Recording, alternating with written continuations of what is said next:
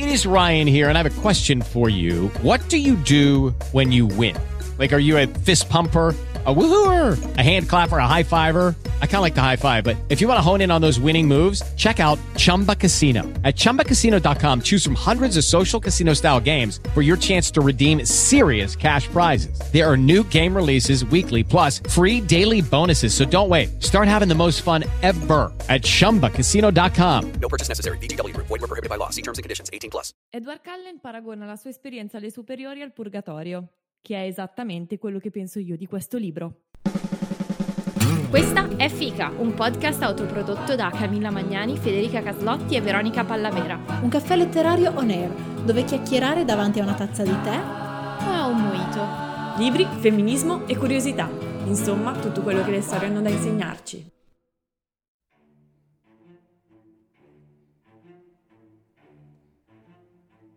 Buongiorno e benvenuti in questa nuova puntata di Fica. Io sono Federica, con me c'è Camilla. Ciao a tutti amici. e Veronica. Ciao. Prometto che Federica non sta cercando di vendervi niente, anche se sembrerebbe. Sì, sta cercando sono... di monopolizzare il podcast in realtà. L'erede morale di Giorgio Mastrota. Oggi parliamo di uno dei libri più chiacchierati del momento, cioè speriamo che, uh, sarà, che sia uno dei libri più chiacchierati del momento perché sì, per noi, noi abbiamo, è molto chiacchierato. Noi abbiamo registrato due settimane fa rispetto a quando lo ascolterete esatto. voi. È strano Ciao, parlare, insieme tutti i tempi verbali. Andiamo avanti. Eh, esatto. Qual è il libro di oggi? Federica? Il libro di oggi è Midnight Sun di Stephanie Meyer. L'autrice, già la conoscete, è famosa per la fortunata saga di Twilight in cui la giovane Bella Swan si ritrova al centro del triangolo amoroso tra il vampiro Edward Cullen e il licantropo Jacob Black. Midnight Sun altro non è che Twilight, il primo libro della saga, raccontato dal punto di vista di Edward. Che parla, pensa e si comporta esattamente come farebbe un vecchio di 104 anni che non va in bagno dal 1918, che in effetti è esattamente quello che è. E in realtà questo libro era atteso da ben 12 anni. Infatti, già nel 2008 l'autrice aveva annunciato la sua intenzione di ripubblicare il suo primo romanzo dal punto di vista del suo protagonista maschile. Addirittura all'epoca aveva già scritto alcuni capitoli e li aveva forniti a Catherine Hardwick, la regista del primo film della saga, e a Robert Pattinson, attore protagonista, proprio per aiutarli a tratteggiare il carattere del personaggio. Ma all'epoca era successo un fattaccio e qualcuno aveva distribuito alcuni dei capitoli del libro su internet senza il consenso della scrittrice e che vi sta parlando è non io che nel 2008 li avevo scaricati e letti. Comunque. Ma secondo me è stato Robert Pattinson cioè odiava talmente il personaggio che ha deciso di sputtanare tutto. E... sperava di liberarsene in fretta sì, e invece, invece, invece no. aveva paura facessero un altro sequel. Il film di Midnight Sun nonostante Quindi ha detto no, no, raga, non posso. Col suo voice over al, pun- al posto di quello di Bella. Che poesia, ragazzi, che poesia. Oppure tipo uh, la scomparsa di, di, Eleanor Rigby, lui e lei. Potevano farla che bello! Twilight. Cavolo, che cosa intensa. Comunque, Stefani, prendi nota, queste sono delle idee validissime se vuoi continuare a produrre, visto che continui a produrre sempre con la stessa storia in cento modi diversi. Ecco a te una nuova versione. Ma quale idea, la mia ringraziarci. Comunque Stefani, dopo questo fattaccio, profondamente delusa, anche perché era stata una persona affidata ad aver, uh, ad aver distribuito il libro, aveva inizialmente deciso che non avrebbe più pubblicato nulla. In tutto questo, E.L. James ci ha messo il carico da 90, riuscendo a pubblicare il suo 50 sfumature di grigio, che in origine era una fanfiction di Twilight intitolata Master of the Universe, in cui Edward e Bella facevano le cosacce. Finalmente. Uh. E però pensa come doveva esserne contenta Stephanie, che è una mormona, quindi niente sesso prima del matrimonio, e poi figuriamoci farsi appendere sul soffitto e farsi dare le sculacciate. Cioè. e comunque anche dopo il matrimonio rimani subito incinta e rischi di morire. Esatto, cioè, cioè è comunque una punizione. Esatto. e invece lì, cioè, pim pom, spatatran, no, non andava bene. Pillole, pillole, Ale. Aiuto. Il demonio, il diavolo. Satana. La pillola. e comunque non paga di aver fatto i soldi ladrando l'idea di Stephanie. E.L. James ha ladrato anche la seconda idea, quella di ripubblicare la storia dal punto di vista del protagonista maschile e quindi ci siamo dovuti ciucciare Grey, 50 sfumature di grigio dal punto di vista di quel personaggio profondo, interessante eh, che è Christian, che ci ha regalato delle perle come il suo respiro trattenuto è musica per il mio cazzo. Wow. Wow! Oh! Nel 2015 però, in occasione del decimo anniversario dell'inaugurazione della saga, sui social assistiamo alla Twilight Renaissance. Cominciano a comparire meme, headcanon, fanfiction e fanart che dimostrano che il fandom di Twilight è invecchiato come il vino e si è fatto più consapevole, più impegnato e soprattutto più gay. Non ci si è limitati a crogiolarsi nel ricordo della nostra passione adolescenziale, ma si è preso coscienza delle problematiche della saga e della sua autrice. E proprio per festeggiare il decimo anniversario, Stephanie ha deciso di dare alle stampe Life and Death, un romanzo in cui immagina la vicenda di Twilight, ma a sessi invertiti. Cioè la protagonista femminile, Edith, è vampira e il protagonista maschile, Bo, è umano. Molto ridere. Bo! Cioè come se già il personaggio non fosse già abbastanza vuoto, lo chiama Bo. Scusate. Qual è il nome completo? Beaufort. Buford sarà. Beaufort, Buford, Beauford. e sarà Buford. A me piace Beauford, possiamo chiamarlo Beo. Sarà- sembra il nome di un Beowulf. formaggio, sembra tipo il nome di un formaggio francese, però la sottomarca. Poverino. E vabbè, scusate. Stephanie Meyer ha dichiarato in un'intervista che l'ha fatto perché era stufa di vedere la protagonista femminile nel ruolo della vittima. Pensa quanto sono stufa io, Stephanie. Cioè, non potevi fartelo venire in mente nel 2005 di fare Twilight a sessi invertiti. Secondo me è interessante, cioè io non l'ho letto, però mi sembrava simpatica come idea, no? No, raga, fidatevi, cioè, ho letto degli stralci e sono forse ancora peggio dell'originale. Peggio di così. peggio di così, perché non c'è mai fine al peggio. Accidenti. E comunque, visto il discreto successo ottenuto dal romanzo Life and Death, Stephanie si è finalmente sentita sicura nel proseguire la stesura di Midnight Sun, annunciando durante il lockdown che il libro sarebbe uscito ad agosto negli Stati Uniti. E ora qui Uh, e ora sui nostri schermi parliamo di una, di una cosa che ha fatto chiacchierare un sacco i fan, la copertina, che non è piaciuta a un sacco di persone perché effettivamente è la foto più brutta di un melograno che siano riusciti a trovare. cioè, non credo che in generale ci siano foto particolarmente Belle saprei, melograno, belle, non lo so. sì. Non lo so, prov- Beh, il proviamo. melograno come frutto è molto bello. Sì, infatti, cioè, ma sicuramente c'era una foto migliore che potevano usare. Hanno usato questa. Ma perché il melograno? L'hanno trovata su Picabay. Swan Splash. Splash. Ma perché il melograno? Perché non è scelto a caso. Infatti, Edward paragona la, la sua attrazione verso Bella come quella di Ade verso Persefone, una passione eh, totalizzante distruttrice che lo porterà a distruggere la vita di questa giovane ragazza e a rubarle la primavera, trascinandola con sé negli inferi. Sempre Edward, sempre, cioè, tranquillo, no? Uno sciallone, no, zio? Sì. È uno che la vive no.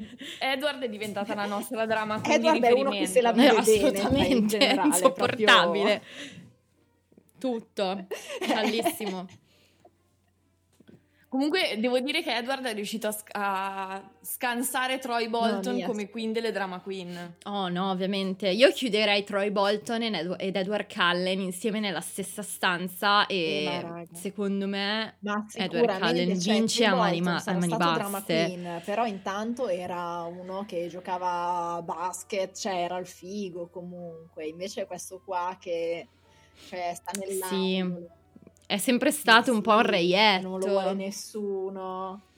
sempre da solo e nessuno è mai Sì. abbastanza per lui. Sono tutte delle troie. Cioè, poi raga, parliamoci, parliamoci chiaro, cioè, ehm, Troy Bolton era diviso tra il canto e il basket, eh, Edward Cullen è diviso tra l'ammazzo e non Ti amo, l'ammazzo, ti cioè, voglio dire, ammazzo. sono problemi di Vabbè, un'altra entità. è un po'...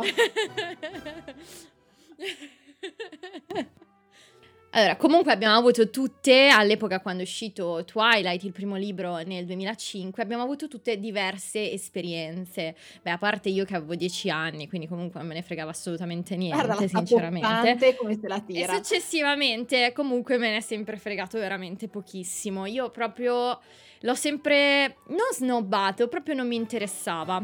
Invece abbiamo un hardcore fan in Veronica che l'ha addirittura letto prima dell'uscita dei film. Assolutamente, io ero una, tw- una Twilight fan before it was cool, cioè io ho letto tutti i libri prima che uscisse il primo film, tant'è vero che mi sono stufata dopo l'uscita del primo film e gli altri non li ho più visti al cinema, però assolutamente, cioè io ero una da cartoline poster. Eh, che figa.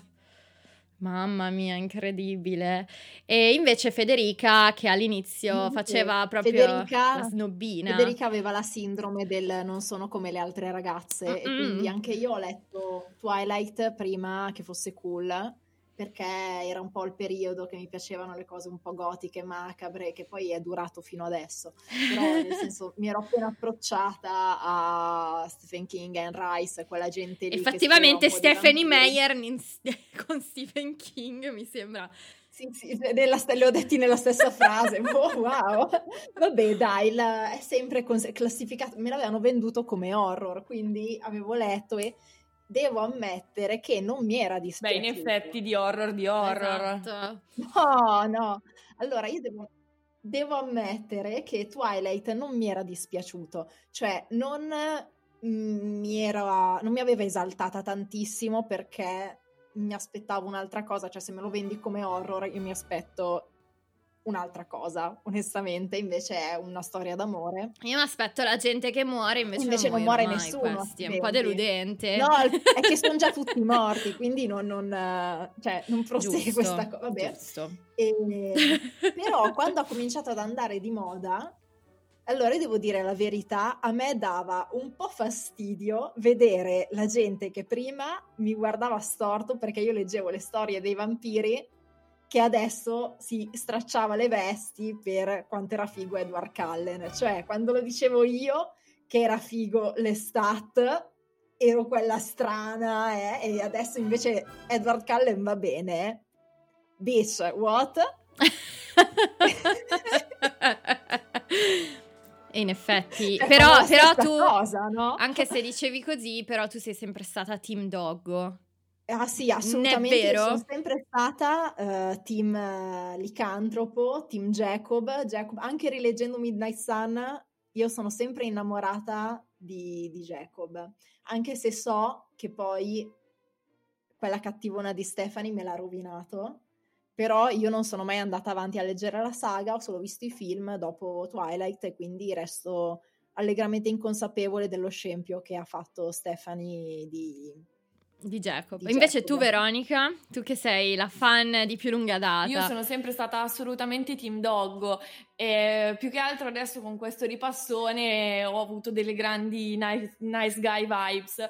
Il fatto è che io da ragazzina, insomma tra i 12 e i 16 anni, avevo un po' la sindrome del nice guy, cioè quelli della serie, ah ti rifiutano tutte, però io sono più furba delle altre, era il mio modo di essere meglio delle altre perché mi piacevano i nice guy e adesso, solo adesso, rivedendo prodotti che mi piacevano quando ero ragazzina, mi rendo conto di quanto questi de- dannati nice guys fossero tossici. E sì, effettivamente Stephanie ha, ha dato un bel carico da 90 a Jacob eh, sotto questo aspetto. Pur Jacob.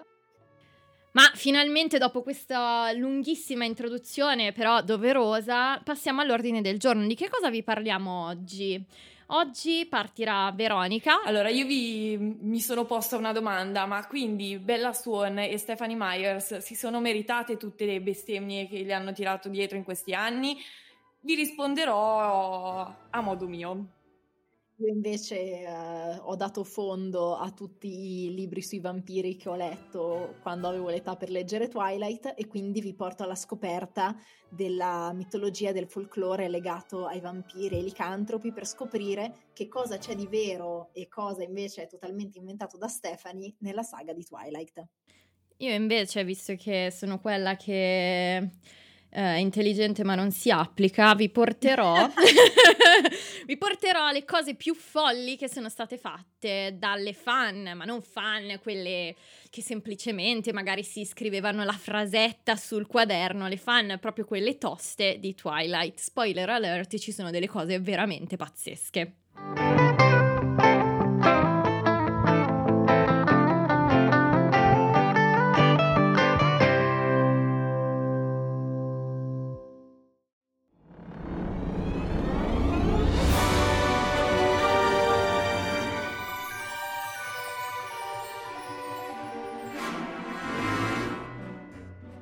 Pensare a Edward e Jacob, ci verrebbe da pensare che la rivalità tra i freddi e aristocratici vampiri e i licantropi, animati invece da una forza vitale e istintuale, sia antica come il mondo.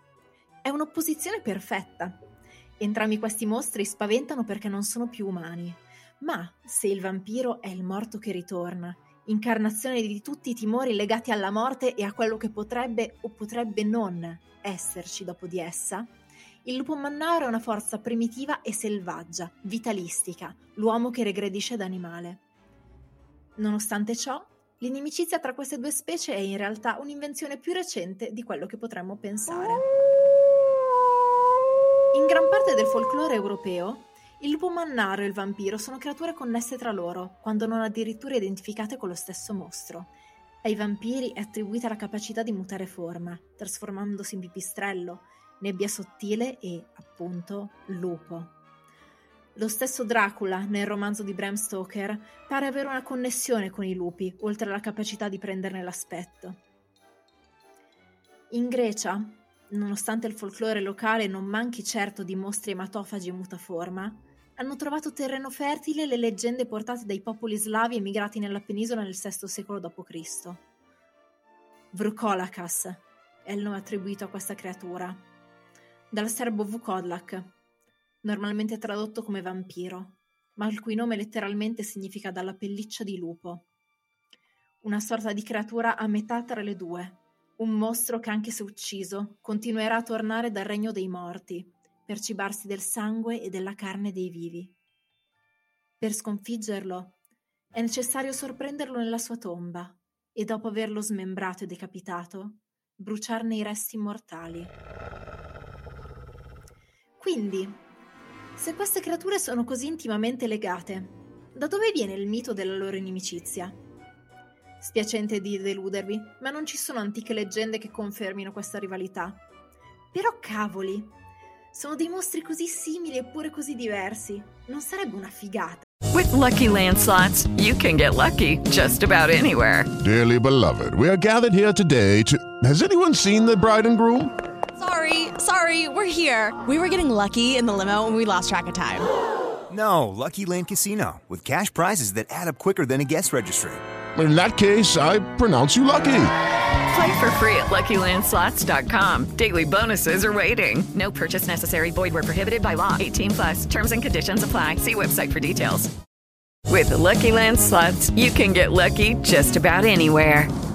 This is your captain speaking. Uh, we've got clear runway and the weather's fine, but we're just going to circle up here a while and uh, get lucky. No, no, nothing like that. It's just these cash prizes add up quick. So I suggest you sit back, keep your tray table upright, and start getting lucky.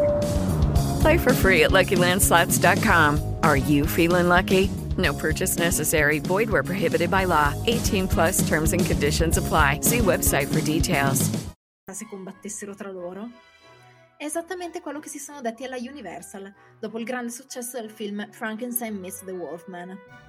La Universal ha fatto la storia del cinema horror con i suoi film che hanno forgiato nel nostro immaginario l'aspetto che i mostri classici dovrebbero avere.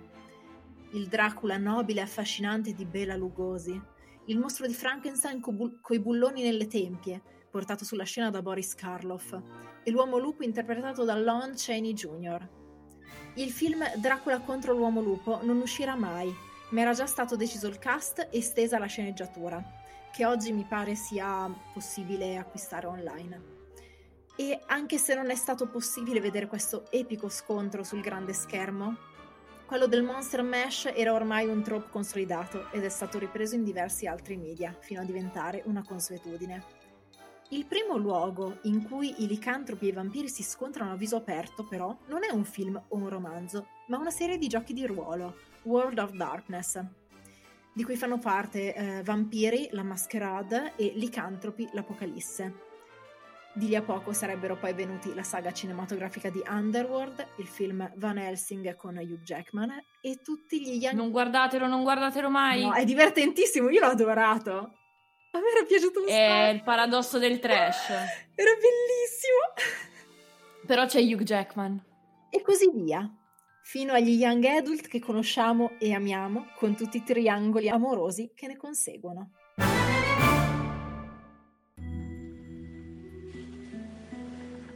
Altra peculiarità della saga di Twilight riguarda proprio i suoi lupi mannari, che in realtà sono mutaforma in grado di cambiare aspetto a piacimento, a prescindere dalle fasi della luna, e appartengono tutti alla comunità Quileute, residente nella riserva di La Push.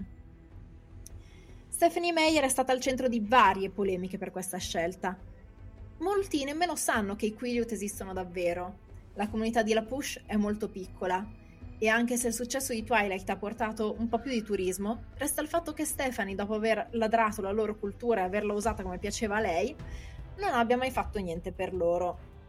La riserva di La Push si trova, come forse già sapete, nello stato di Washington, sulla costa nord-occidentale degli Stati Uniti, affacciata sul Pacifico. È una zona fortemente soggetta a rischio tsunami e se disgraziatamente dovesse verificarsi un evento del genere, la prima struttura ad andarci di mezzo sarebbe la scuola. Per questo motivo la comunità sta raccogliendo fondi per poter ricostruire il centro abitato in una zona più sicura, più in alto rispetto al livello del mare. Nella trascrizione dell'episodio sul blog vi inserirò il link dove potete donare. Si può donare qualsiasi cifra, sia molto bassa che non, non c'è nessun limite. E eh, anche se non siete fan della saga o non avete intenzione di acquistare questo libro, sarebbe molto bello fare una donazione anche piccola. Io ho deciso di donare ehm, lo, stesso prezzo che ha l'ebook nell'edizione inglese perché sono convinta che eh, la comunità Quileute abbia più bisogno di questi soldi di Stephanie Meyer. Ma parliamo di quello che interessa a noi, e cioè cosa c'è di vero in Twilight riguardo ai Quileute? Il lupo è effettivamente l'animale totemico di questo popolo. La loro mitologia parla di un tempo all'inizio del tempo, in cui gli animali vivevano come gli esseri umani. Sapevano parlare, navigavano sulle canoe e vivevano in case. In quel tempo gli dei camminavano sulla terra, e tra essi c'era Quati, il trasformatore, un eroe benevolo che nel suo viaggio sulla terra insegnò agli uomini a pescare e a sopravvivere. Arrivato sulle sponde del fiume Quilayut, non trovò uomini, ma solo una coppia di lupi. Decise così di trasformarli in esseri umani, in modo che quella terra da quel momento appartenesse a loro e ai loro discendenti. È vero che i giovani guerrieri di questo popolo usavano identificarsi con i lupi durante la cerimonia di iniziazione, indossando un particolare copricapo che riproduceva le sembianze dell'animale. Ma la questione dei mutaforma e degli animali totemici, molto diffusa tra i popoli del Nord America, è molto complessa e delicata.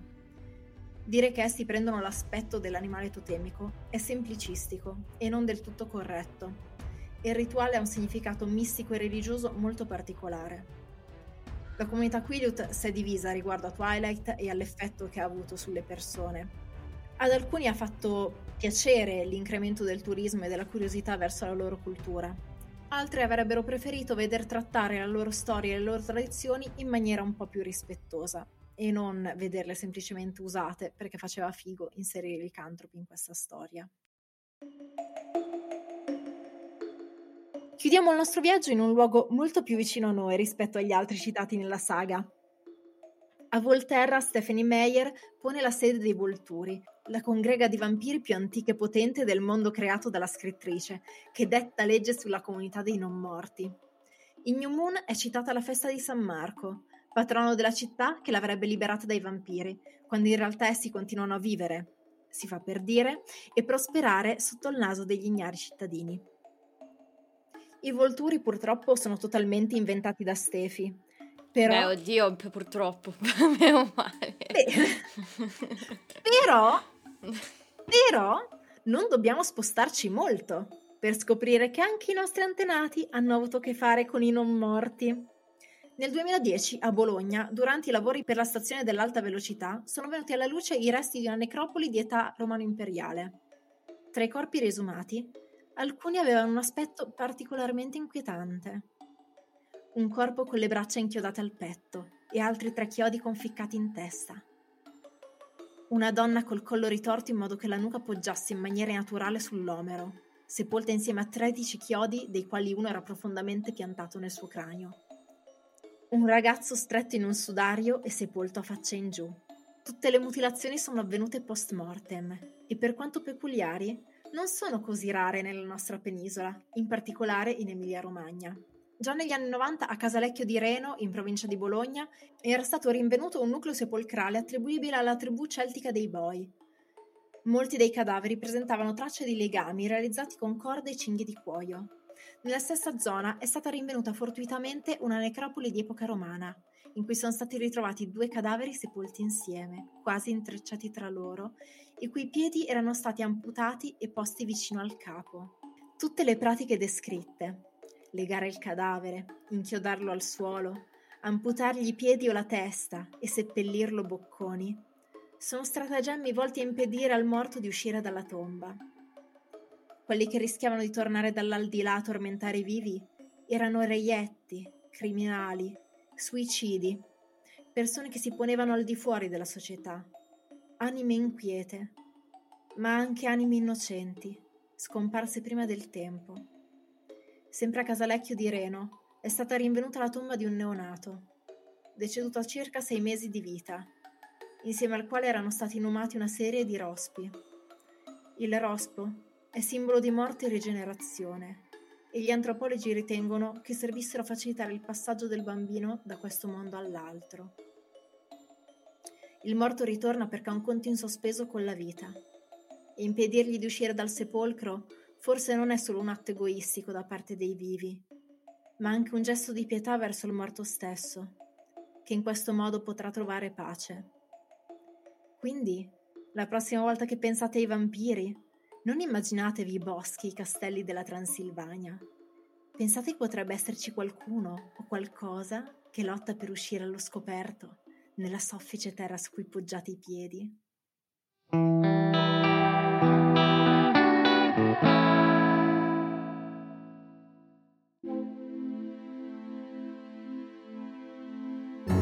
Quando ci si approccia al mondo young adult, i sentimenti possono essere più svariati: disprezzo, senso del ridicolo, fastidio generalizzato. Siamo portati a pensare che tutto ciò che riguarda e piace agli adolescenti, in particolare alle ragazze, sia tendenzialmente stupido. Quindi quando Federica ha proposto di iniziare la nuova stagione di Fica con Midnight Sun, ho provato tutti questi sentimenti insieme. Nel 2008 ero una huge Twilight fan, come dicevamo, corredata di cartoline, poster e sogni proibiti in cui un bel lupo mannaro mi avrebbe portata via. Sì, perché appunto, come dicevo, sono sempre stata team doggo. Sì, Federica, vieni, portami via. Federica, se fai tu gli effetti sonori non li devo neanche mettere, che bello. tutto homemade qui, tutto fica. Professione rumorista. Esatto, esatto. Made in fica. Pur tuttavia, con la crescita ho ripudiato ogni cosa che riguardasse vampiri sberluccicanti. E questo perché? Quanto è dipeso dalla scarsissima considerazione che il mondo ha verso le cose che piacciono alle ragazzine e quanto invece era dovuto alla scarsa qualità della saga? Beh, come sempre la verità è un po' e un po'. Mi sono promessa però di non sparare a zero sulla Croce Rossa, non ribadendo quindi quanti dialoghi siano mal scritti e la prosa ripetitiva fino alle lacrime. Ok mondo, la Twilight Saga è scritta male, ma compagnia. Quello che proprio mi ha fatto salire il sangue al cervello è la generale rappresentazione femminile che Mrs. Meyer fa anche in Midnight Sun. Steph, avevi un'occasione. Sono passati 15 anni dall'uscita di Twilight, ti hanno contestate in ogni dove per il sessismo di cui hai intriso. Perché non ci hai messo una pezza qui? Perché Stephanie? Le critiche si sono concentrate per lo più sulla protagonista, Isabella Swan, giudicata piatta e totalmente soggetta ad Edward, ma approfondiamo. Nelle prime pagine di Twilight lei si descrive così. Bello, la prima pagina di Twilight che leggo. Malgrado le eterne giornate di sole, la mia pelle era color avorio, senza nemmeno un paio di occhi blu o una chioma di capelli rossi a giustificarmi. Sono sempre stata smilza, ma anche un po' fiacca e di certo non atletica. Non ho mai avuto la coordinazione occhio-mano necessaria a praticare uno sport senza umiliarmi o senza fare del male a me o ai miei compagni di gioco. E ancora, non ero capace di entrare in sintonia con le persone della mia età. Forse dovrei dire che non sapevo entrare in sintonia con le persone. Punto. Poche pagine dopo però scopriamo che in realtà non rientra nel cliché della ragazza bruttina, bensì della protagonista con gli specchi di legno. Infatti tutti gli esponenti di sesso maschile che la incrociano a scuola ne rimangono affascinati. Il mistero sull'apparenza di Bella si infittisce quando in Midnight Sun Edward ci riporta i pensieri di Jessica Stanley, futura amica di Bella. Non è nemmeno carina. Non so perché Eric o Mike la fissino così tanto. Ma quindi, bella, è bella.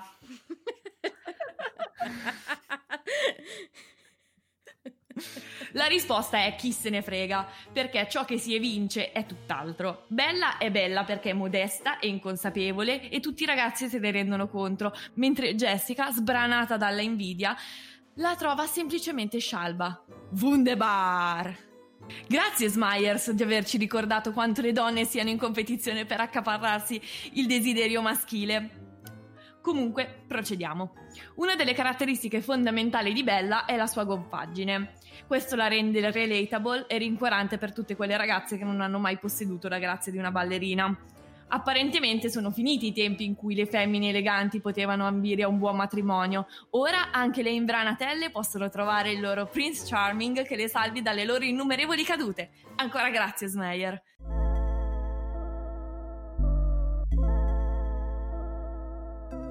Parlando seriamente, la goffaggine di Bella funge principalmente da espediente narrativo in grado di porla in continuo pericolo, rendendo quindi Edward indispensabile per la sua incolumità. Infatti è lui stesso a dirci che, come un magnete, attira a sé tutto ciò che è pericoloso. Se io non fossi stato abbastanza vicino, qualcun altro di malvagio avrebbe preso il mio posto. Per pagine e pagine e pagine e pagine, Edward ci ripete quanto lui sia pericoloso per Bella, eppure si autoproclama come suo salvatore. Ragioniamo per un secondo.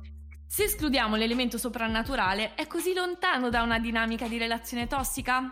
Forse dopo 15 anni di discorsi è scontato, ma non si può non dirlo. Edward è costantemente nella posizione di far del male a Bella e a frenarlo è solo la sua volontà. Bravo Edward! Eh, insomma, dal momento che lo ribadisce di continuo. Oh, come sono bravo a non ucciderti, mamma mia. Medaglia per non essere stato un assassino anche oggi. Però la voglio E anche oggi non. Io me la meriterei costantemente tutte le volte che metto il culo in macchina. Ne volete ancora? Beh, in ogni caso, continuo. Bella e timida. Bene, quindi non c'è nulla di giusto o di sbagliato nell'essere timidi, è solo un tratto della personalità. Ma non per Edward o Stephanie Meyer. La timidezza infatti viene esaltata come sintomo unico di intelligenza e profondità di spirito. Bella parla piano e cerca di non attirare l'attenzione. E, pur non potendo leggerne i pensieri, Edward è già sicuro che quei pensieri siano puri e onesti. È facile quindi contrapporla a Jessica, sempre spavalda e chiacchierona, i cui pensieri invece sono rumorosi e frivoli. Angela, l'altra amica umana, al contrario, è timida quanto bella. È altrettanto affabile. Il mio fastidio è incalcolabile. Passiamo però all'ultima caratteristica fondamentale di Bella, l'abnegazione. Gran parte di ciò che Bella compie durante la saga è per il bene di qualcuno al di fuori di lei. Bella non scomoda e non ferisce, e se lo fa è con le migliori intenzioni. Lascia Phoenix per permettere alla madre di seguire il fidanzato, tiene Charlie all'oscuro dei, dei dettagli horror sui Cullen, perfino Jacob lo ferisce, ma ama anche lui. Perché non poteva semplicemente avere un flirt mentre Edward non c'era, no? Mentre il gatto non c'è, i topi ballano. No, eh, lei lo frenzona, però con tutte le buone intenzioni del caso. Non sia mai che una donna tenga Ovviamente. per mano qualcuno che non diventerà suo marito. Dove Esatto. andremo a finire, signora mia? Torniamo quindi all'appello a Stephanie Meyer. Steph, hai cercato in tutti i modi di difendere Bella, ma ti hanno sempre riso in faccia. Ora che ne avevi davvero l'occasione, cosa fai? Peggiori le cose. L'appiattimento di Bella poteva essere giustificato dal fatto che lei fosse un'adolescente insicura e contemporaneamente anche la voce narrante di Twilight. Ci stava che si descrivesse come più remissiva della realtà. Invece no! Edward si innamora esattamente dello stereotipo pallido e inconsistente contro cui la critica si è scagliata in tutti questi anni.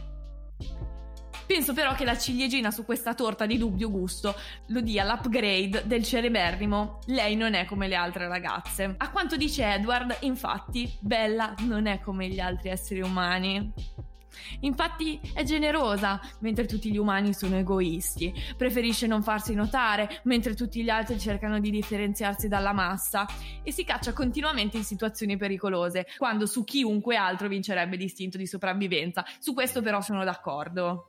Questo è vero, sì, però il fatto è che c'è un personaggio che sa leggere nei pensieri di tutti e tutti pensano la stessa cosa tranne Bella, cioè mi pare un pochino improbabile, sinceramente. No, ma poi ci sono dei momenti in cui lei ha delle reazioni normalissime e lui non la capisce perché, cioè, e ci sta, no, che non la capisca perché per una volta non può leggerle nella mente, però descrive le sue reazioni come se fossero, oh mio Dio, assurdo che un essere umano reagisca così. Vero, vero. Che poi una cosa che mi fa ridere tantissimo è che parla degli umani come se fossero qualcosa di totalmente altro quando anche lui era un umano. È un Esatto, morto. è questo che mi, è- mi ha sempre dato abbastanza fastidio, il fatto che lui sembri Cioè lui non è che è un... completamente abbandonare quel suo non lato umano, come se non, non lo sapesse. millenario che cammina sulla terra ed è disilluso da- da- dagli esseri umani finché... Cioè è uno che ha 104 anni. Judy was boring. Hello. Then Judy discovered ChumbaCasino.com. It's my little escape. Now Judy's the life of the party. Oh, baby, Mama's bringing home the bacon. Whoa, take it easy, Judy.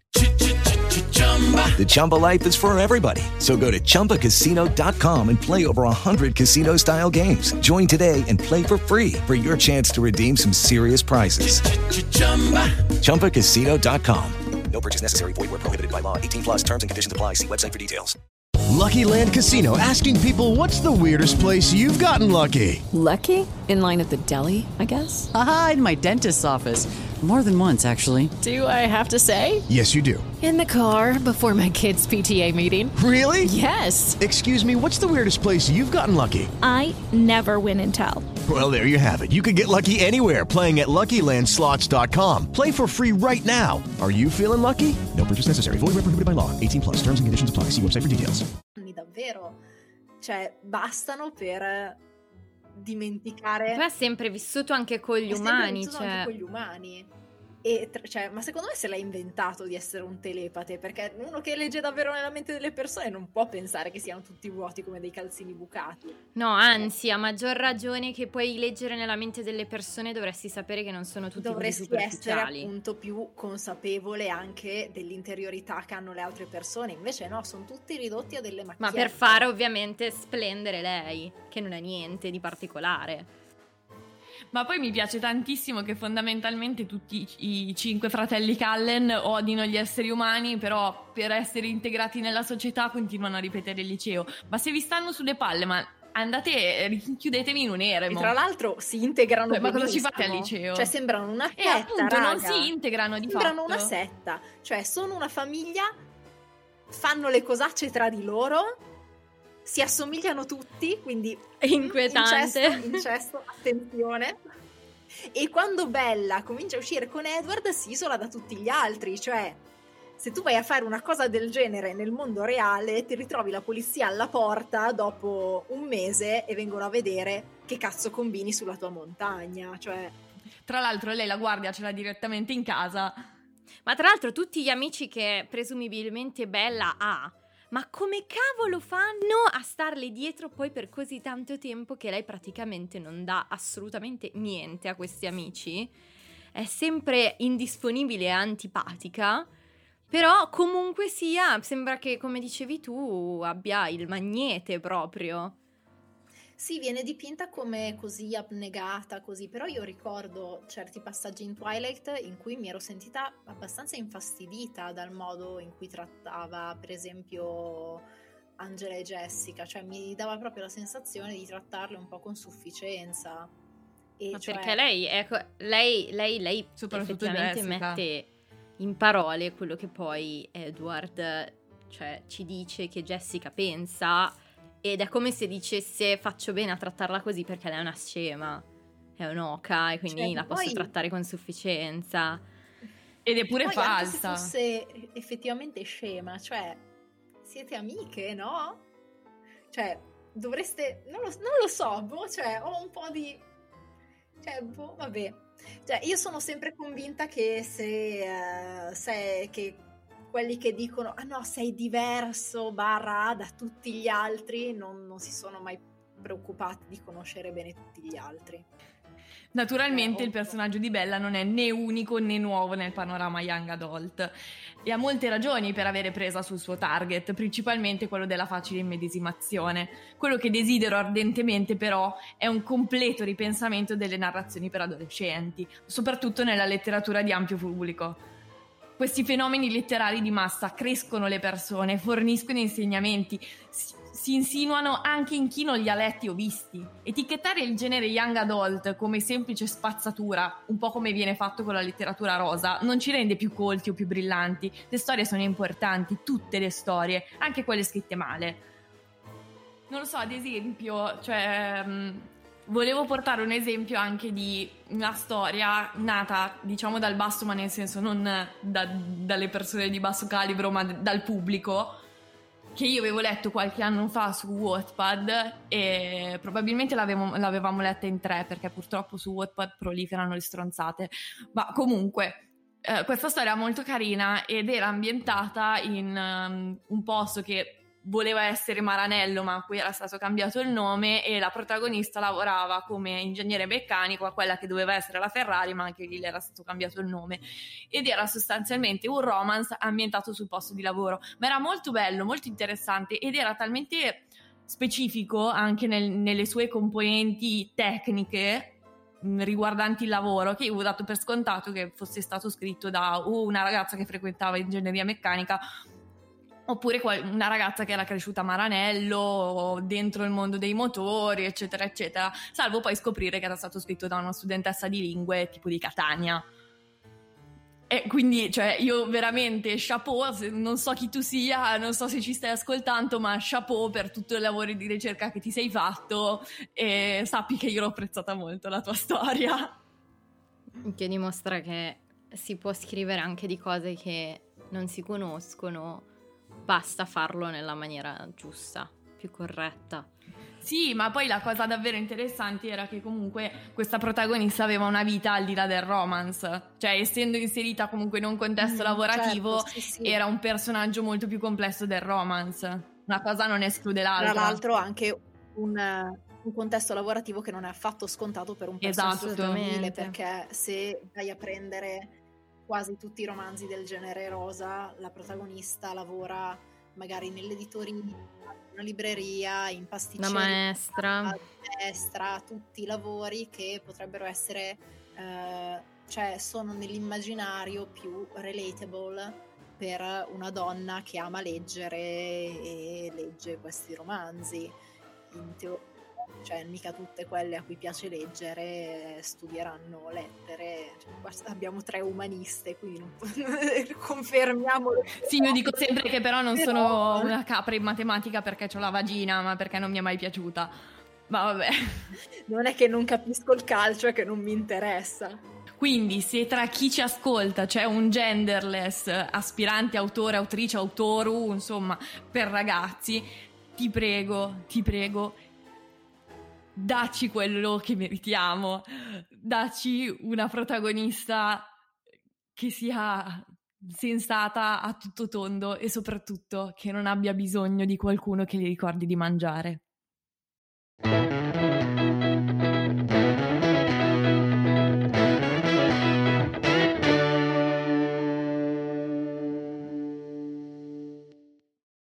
Io non ho mai letto Twilight. Ecco l'ho detto. Non sono nemmeno riuscita a finire questo libro perché proprio non ce l'ho fatta, mi dispiace. Ho deciso di dedicarmi a ciò che conosco meglio, le cazzate.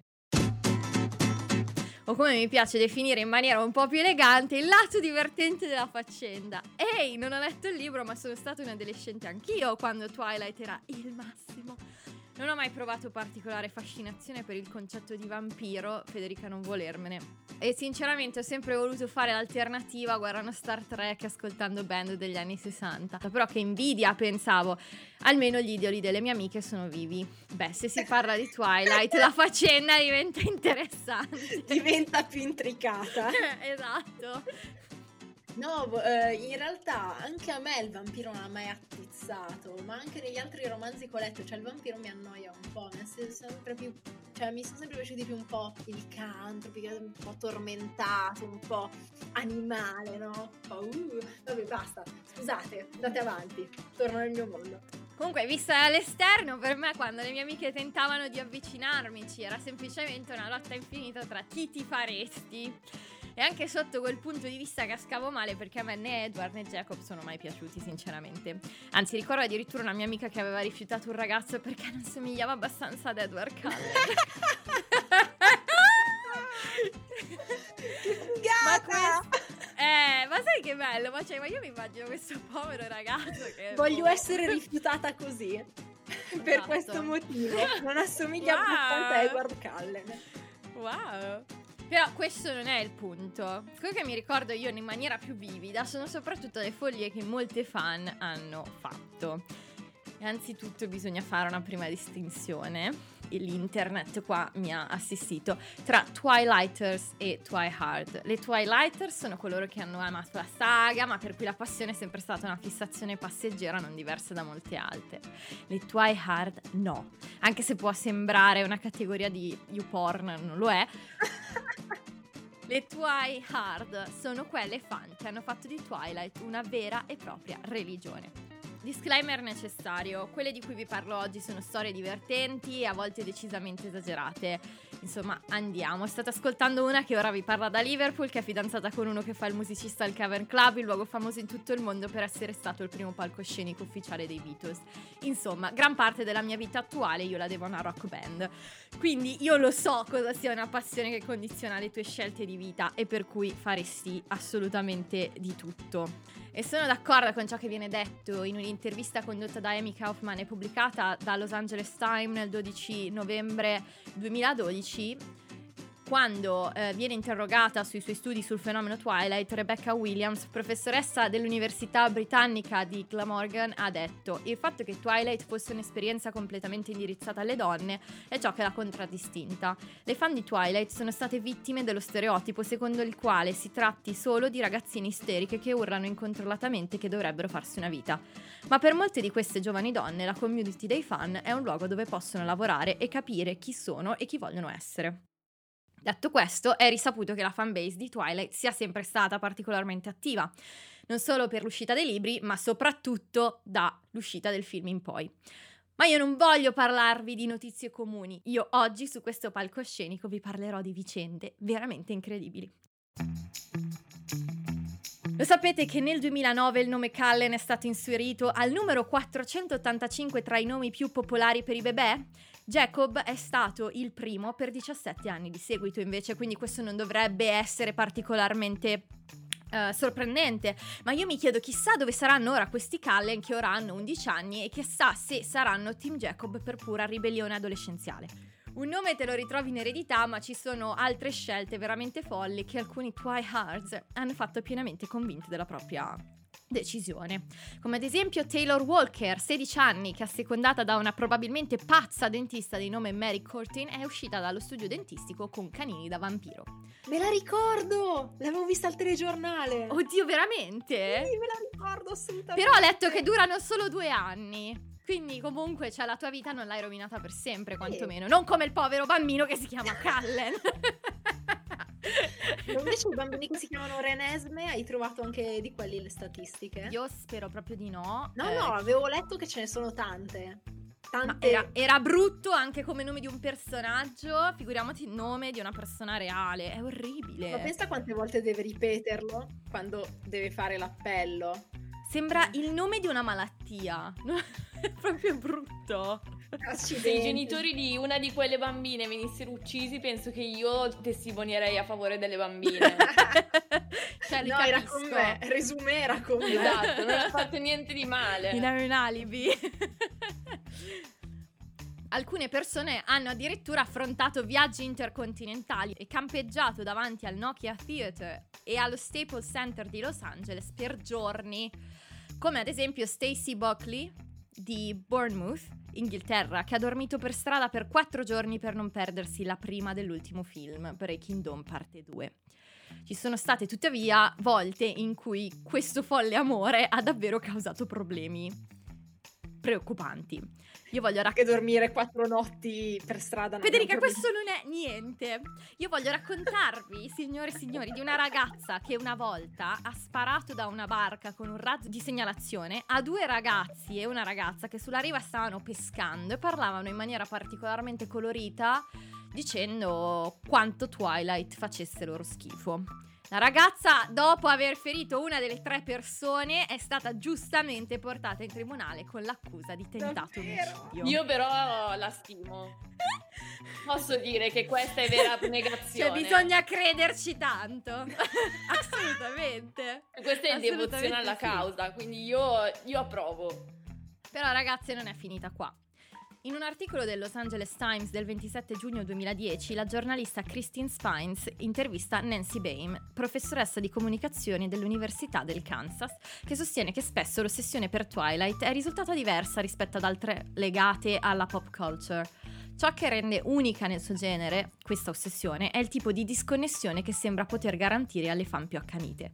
Certe persone, trovando una fanbase così attiva, arrivavano a dimenticare completamente le loro relazioni che non avessero a che fare con la saga. In alcuni casi, in maniera decisamente preoccupante, mostrando comportamenti di seria dipendenza, come il caso di Crystal Johnson, una donna di 31 anni dell'Arizona, che ha raccontato di aver avuto un'ossessione talmente potente da non accorgersi di aver completamente trascurato il marito, che poverino in segreto scriveva poesie in cui raccontava che la moglie si era innamorata di un vampiro dagli occhi dorati. Quindi lui è arrivato proprio a crederci a questa cosa. Crystal Johnson, questa donna, appunto, si rese conto di avere un problema quando il marito un giorno si è presentato da lei e le ha detto: Io credo che tu ami Twilight più di quanto ami me. No. In fondo, tuttavia, eh, lo so. In fondo, tuttavia. È una cosa piuttosto comune per certi tifosi di calcio. Effettivamente. È vero, è vero. È vero. Crystal Johnson in questo caso si è resa conto di stare completamente perdendo il contatto con la realtà ed è riuscita a ristabilire il rapporto con il marito, per fortuna. Quindi questa storia finisce bene. Ci sono molte comunità online per fan accanite di Twilight e io mi sono infiltrata in una di esse. Uh! Per dimostrare che Twilight non è solo un libro per ragazzino, come spesso viene considerato, sono stata accettata all'interno del forum Twilight Moms un sito nato nel 2007 e che è appena risorto per poter ospitare la rinata e mai del tutto sopita passione per la saga dopo l'uscita di Midnight Sun. Sul sito si trovano tuttavia molte delle foto delle avventure che circa una quarantina di donne, tutte mamme e quasi tutte dai 30 ai 50, hanno collezionato per anni. Memorabilia come mattoni della scuola di Forks dove Edward e Bella andavano e che da quello che ho capito è stata pure demolita. Racconti e foto di gite insieme nei luoghi in cui sono stati girati i film e lunghe code alle convention per incontrare gli attori e la scrittrice.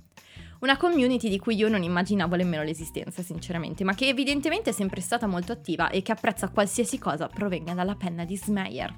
Cercano in ogni modo di giustificare l'inquietante comportamento di Edward e esaltano Bella facendomi quasi dubitare di aver letto lo stesso libro. Ma ora passiamo alla mia parte preferita, il merchandise. Io credo di avere una cosa come una decina di maglie dei Beatles, tutti i dischi in vinile, tovagliette per la cucina, matite, poster e la cosa più strana che ho è un quadro con un penny coniato nell'ottobre 62, mese e anno della pubblicazione di Love Me Do, primo singolo dei Beatles.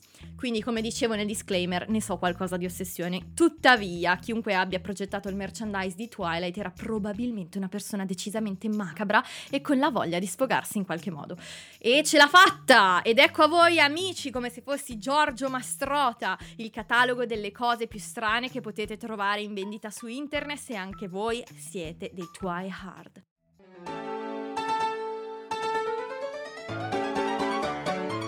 Vi sentite sole? Sentite che l'amore di un uomo premuroso e che per nulla al mondo potrebbe farvi del male tutto ciò di cui avete bisogno? Non temete, per solo 60 dollari potrete avere una meravigliosa sagoma di Edward da appendere al muro che potrete mettere in camera accanto al vostro letto per sentirvi protetti ogni notte. Visto che un uomo che vi fissa mentre dormite forse per voi donne esigenti potrebbe non essere abbastanza, l'artista di questo poster ha anche deciso di aggiungere la scritta Be Safe, che sinceramente in questo modo sembra quasi un'imposizione. Stai sicuro? Ma se tutto ciò non è abbastanza, perché non lo è mai, vero?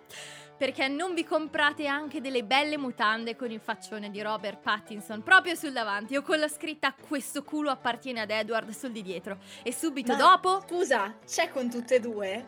Con la faccia di Eh, non lo so, però vabbè, cioè nel senso sicuramente a un artista si può chiedere. Dovrebbero farlo. Però se subito dopo vuoi c'è anche un dildo che brilla proprio come il tuo vampiro preferito. Adoro. Sì. Cioè, è venduto e c'è scritto I Sparkle ed è decisamente pallido.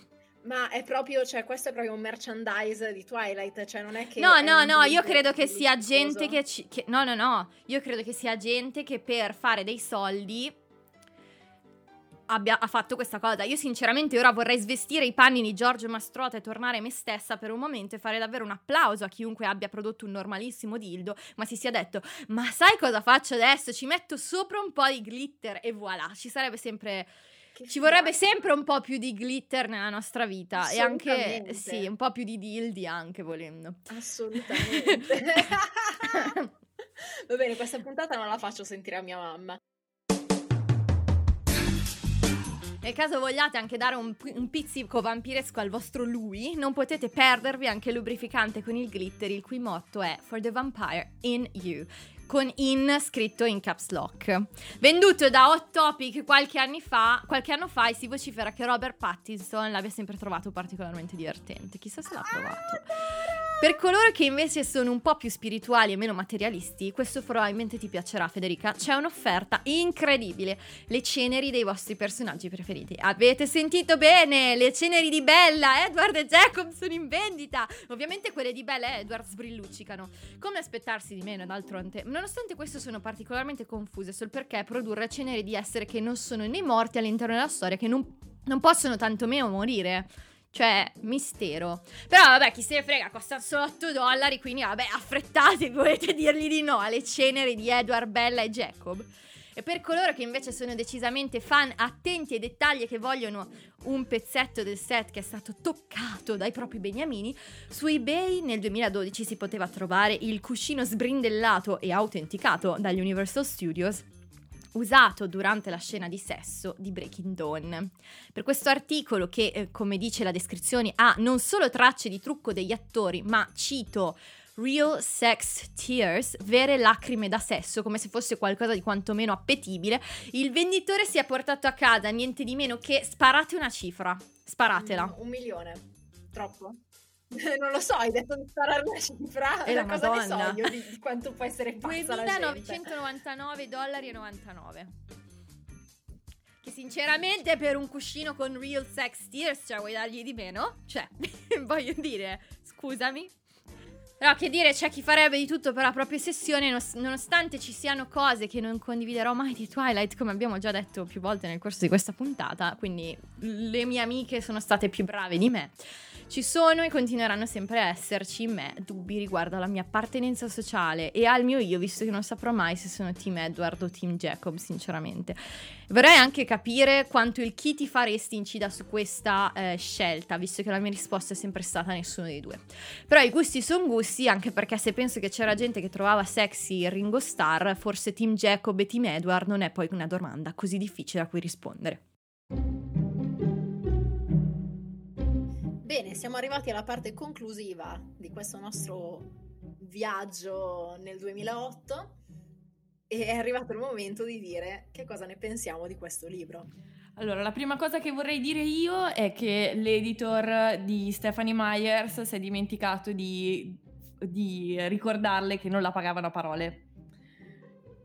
E che quindi poteva tranquillamente ripetere i concetti una sola volta invece di ripeterli, ripeterli, ripeterli, ripeterli, ripeterli per centinaia di pagine. A quel punto, se ogni concetto fosse stato espresso una singola volta, invece di essere un libro di 600 pagine, probabilmente avremmo letto 150 pagine belle condensate e ciao. Invece no. Sarebbe stato molto meglio. Forse l'avrei letto tutto. Però davvero scoraggia vedere tutte le cose, ogni singolo pensiero ripetuto un milione di volte, soprattutto se si considera il fatto che chi legge Midnight Sun conosce già la storia. Esatto. E in più i pensieri Cioè, espressi è- sono i pensieri di Edward. E sarebbe potuto essere anche interessante perché Edward legge nelle menti delle altre persone, quindi si sarebbero potuti fare molti altri approfondimenti. Io chiaramente po- poca voce in capitolo perché davvero non sono riuscita a finirlo. A me non hanno mai ispirato particolarmente interesse nei film, nei libri, niente. Per cui veramente un mattone di 600... Camilla si è addormentata tutte le volte. Sì, mi sono addormentata. La cosa divertente è che le- loro, le mie amiche, mi hanno messo sui film per farli vedere a me che non li avevo mai visti e mi sono addormentata tutte le volte. E loro erano quelle che l'avevano già visti, io ero quella che non li aveva mai visti. E non è che ci abbiamo provato una volta, eh? No, Abbiamo provato eh. la saga e forse qualche film l'abbiamo riguardato perché ce ne eravamo dimenticate. E mi ricordo una volta che mi sono addirittura addormentata ed ero seduta per terra, quindi, cioè, nel senso, era veramente difficile addormentarsi. Contro. No, eh, veramente, io non ce l'ho fatta, mi dispiace, sono rare le volte in cui abbandono un libro, ma questo libro l'ho dovuto abbandonare, non, non ce l'ho proprio fatta. E... Però non nego che anche se fosse stato un libro di cui non conoscevo la storia, questo suo essere molto ripetitivo ed essere molto pesante proprio perché ogni cliché è ripetuto un milione di volte, tutti sono estremamente superficiali, cosa che è veramente improbabile nella vita reale. ehm, mi, mi faceva venire proprio il nervoso. A volte mi annoiavo, a volte mi faceva venire il nervoso, quindi sinceramente l'ho mollato. Vabbè, Camilla questa volta è stata un po' meno onesta del solito perché non ha finito il libro prima di darci il suo parere, però la perdoniamo. grazie, grazie mille. Siamo magnanimi. Ah, oh! E effettivamente sì, è stata un'opportunità sprecata. Eh, Stephanie Meyer avrebbe potuto... Per leggere un buon libro, intendo. No! Camilla, cattiva! Midnight Sun secondo me diventerà il fedeltà di Camilla. Fissa. Mamma mia, veramente. Mamma mia, sì, indifendibile, davvero. Oh. Almeno fedeltà l'avevo letto tutto. E fedeltà era anche cosa a 200 pagine. Sì, vabbè, però comunque il livello di No, vabbè, scrittura raga, dai, Fedeltà non è, non è un bel libro, cioè non è quello che io considero un bel libro, però è scritto bene. Esatto, Beh, stavo per dirlo, allora, cioè è però- anche comunque un libro leggibile. Calma font, cioè sono due cose diverse, scritte Sicuramente. diversa, quindi cioè, pa- anche paragonarli non ha tanto senso. No, no, ma infatti non li paragonerei. È il mio fedeltà. È stato il mio Vietnam. Ma io, e io ci sono stato in Vietnam. Per chiunque colga la cheat, bravo, sei nostro amico adesso. Che tu lo voglia o no? Federica oggi non ne ha mai abbastanza di dire cose inquietanti. Come sempre. Ho imparato da. Edward. allora, eh, io ci tengo a dire una cosa, eh, visto che ho il culo sporco, perché anche io da adolescente ho avuto la sindrome del non sono come le altre ragazze e quindi dovevo far vedere che a me Twilight non piaceva perché non ero banale come tutte le altre. Io ero pronta a leggere Midnight Sun e fare un mea culpa, scusarmi con Stephanie Meyer per aver detto effettivamente delle cose che probabilmente non meritavano né, né- lei né i suoi libri. Tuttavia, no, è che questo libro comunque non, non mi è piaciuto, Eh, a parte l'essere molto ripetitivo, ehm, anche nella proprio nella costruzione dei vari personaggi, cioè ehm, dicevo che secondo me è un'opportunità sprecata perché capisco che tante cose eh, la Meyer l'abbia inserite perché voleva aggiustare il tiro, nel senso voleva eh, difendersi dalle critiche che le sono state rivolte negli anni, cioè eh, una delle critiche più, eh, più, diffuse è stata e Bella è un personaggio che non sa di niente, un personaggio che non ha una personalità e quindi tanta parte di Midnight Sun è stata usata per dipingere in maniera positiva questo personaggio.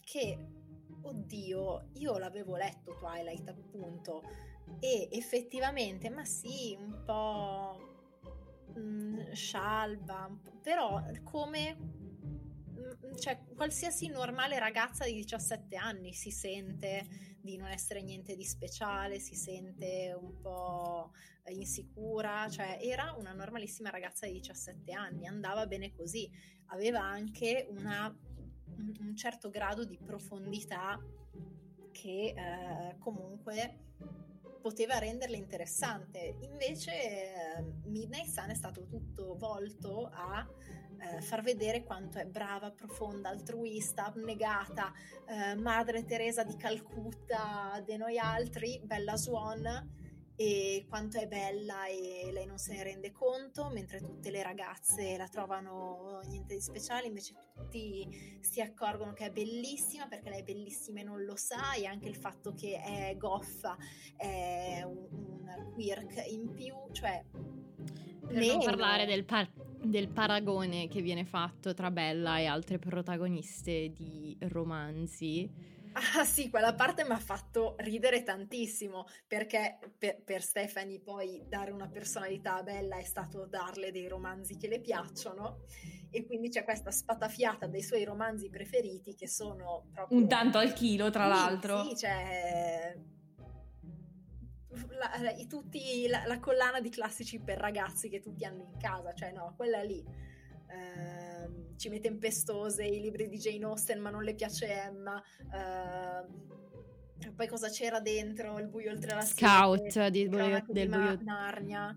E, eh, e Edward Poi? che dice: Ah, sì, no, infatti. Joe, Ma- eh, Joe March. Rivedo in lei un po' di Joe March di Piccole Donne, un po' di Jane Eyre, un po' di Scout, che sono personaggi che francamente mi sembra abbiano poco in comune, se non il fatto di essere dei personaggi femminili am- ammirati dal pubblico.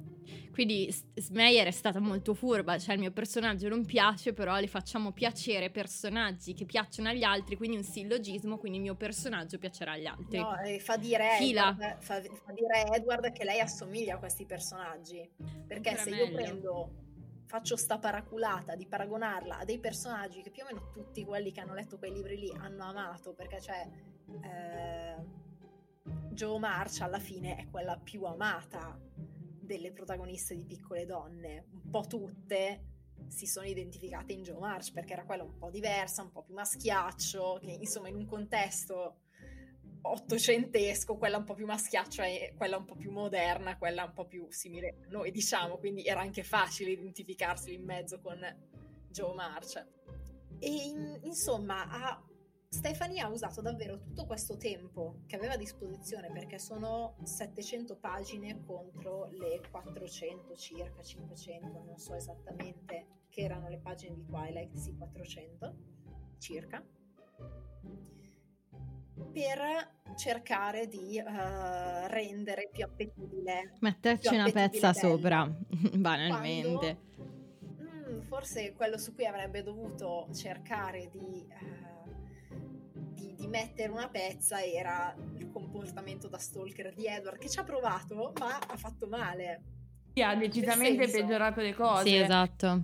Non è che se lui si rende conto che il comportamento è sbagliato, allora va bene che lo faccia. Cioè, piuttosto era meglio se non se ne rendeva Sì, conto. l'effetto è comunque lo stesso, cioè lui fa le stesse cose. Come uno stalker, un maniaco stalker, un maniaco vampiro stalker.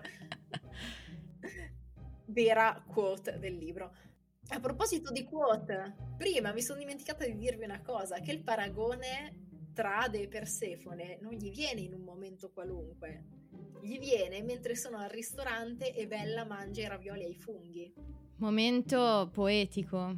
È un momento molto poetico e Edward la guarda mentre lei mangia i ravioli ai funghi, quindi ogni volta che trangugia un raviolo Mm. lui immagina i semi del melograno di Persefone che la condannano al, all'aldilà.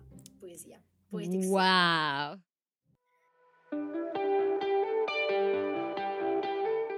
Va bene ragazzi, questa prima puntata della seconda stagione di Fica finisce qui, spero che vi sia piaciuta, spero che vi abbiamo fatto riflettere, ridere, tenuto compagnia e eh, se vi è piaciuta, se vi è piaciuto il libro, se non vi è piaciuto il libro fatecelo sapere. Comunque, ma soprattutto seguiteci sul nostro blog www.ficadepodcast.wordpress.com dove ogni settimana eh, sforniamo contenuti che chiaramente verranno anche pubblicizzati sulle nostre pagine Instagram e Facebook così, così che eh, non vi perdiate assolutamente niente.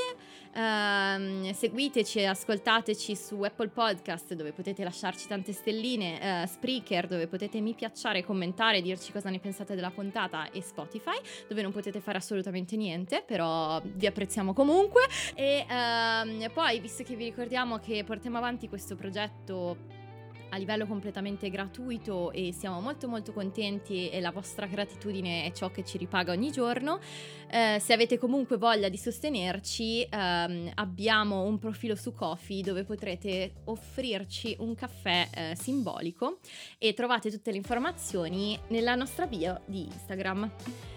Eh, detto questo, vi lasciamo come ogni volta con le citazioni che ci sono piaciute di più di questo libro, anche se è stato molto difficile, soprattutto per me. E comunque ci sentiamo la prossima volta con un libro, si spera, migliore. Ciao! Improvvisamente, mentre mangiava, una strana similitudine mi venne in mente. Per un secondo vidi Persefone con il melograno tra le mani che si condannava agli inferi. Era questo che ero? Ade stesso, che invidioso della primavera, la rubava, condannandola a una notte eterna. Provai senza successo a liberarmi di questa sensazione. Le sue dita delicate, il suo fragile polso, erano così facili da rompere, sembrava che potessi spezzarle con il mio solo respiro. Io non ho una cheat, vero? Me ne presti una? Vabbè, vado io che, che ce l'ho cortissima. Emmet, sospirai. Ti comprerò. Scusate, mi fa troppo. Emmet, sospirai. Ti comprerò una nuova. Scusa, non ce l'ho fatto. Camilla! Emmet. È sempre peggio. Emmet. scusate, scusate, scusate. Emmet, sospirai. Ti comprerò una nuova. Scusate, riprovo. Riprovo. Mm. Emmet. Sosp- Ci riproverò l'ultima volta. No, non ce la faccio.